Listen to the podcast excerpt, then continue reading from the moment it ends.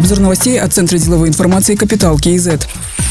Казахстан будет строить атомную электростанцию. Об этом первый президент республики Нурсултан Назарбаев заявил в интервью американскому режиссеру Оливеру Стоуну для его фильма «Казак. История золотого человека». Нурсултан Назарбаев сказал, что станцию строить будут и выбрать надо подрядчика и технологию. Сильное желание проявляют Россия, Япония, Южная Корея и американские компании. Сейчас мы смотрим, как это сделать, сказал первый президент Казахстана. Он отметил, что в настоящее время отмечается профицит электроэнергии, но в будущем прогнозируется ее дефицит. На ремарку Оливера Стоуна о том, что Казахстан мог бы продавать электроэнергию в Китай, Нурсултан Назарбаев ответил, мы ведем переговоры с ними. По словам первого президента, в Казахстане создана специальная комиссия, которая изучает этот вопрос, в том числе сроки строительства и место.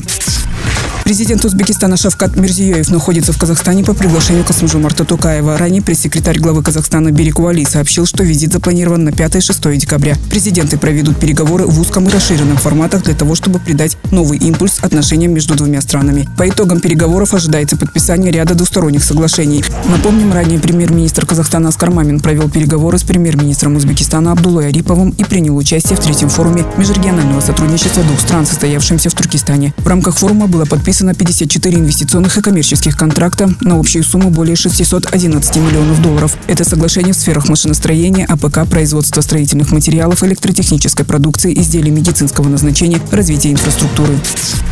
В 2022 году резко возрастет порог достаточности для изъятия излишков пенсионных накоплений. В ЕНПФ рассказали, сколько вкладчиков смогут в следующем году воспользоваться частью накоплений. По состоянию на 1 ноября текущего года общее количество вкладчиков, имеющих накопления с необходимой суммой, доступной для использования к 2022 году, составляет 582 тысячи человек. Общая сумма, доступная к изъятию, составляет 901 миллиард тенге, сказал председатель правления ЕНПФ Жанат Курманов. Также, по его информации, количество граждан, имеющих накопления свыше размера порога минимальной достаточности на 2000 2022 год составляет около 151 тысячи человек с общей суммой накопления, доступной к изъятию, около 540 миллиардов тенге. По старым порогам свои пенсионные накопления еще можно снять до 31 декабря текущего года.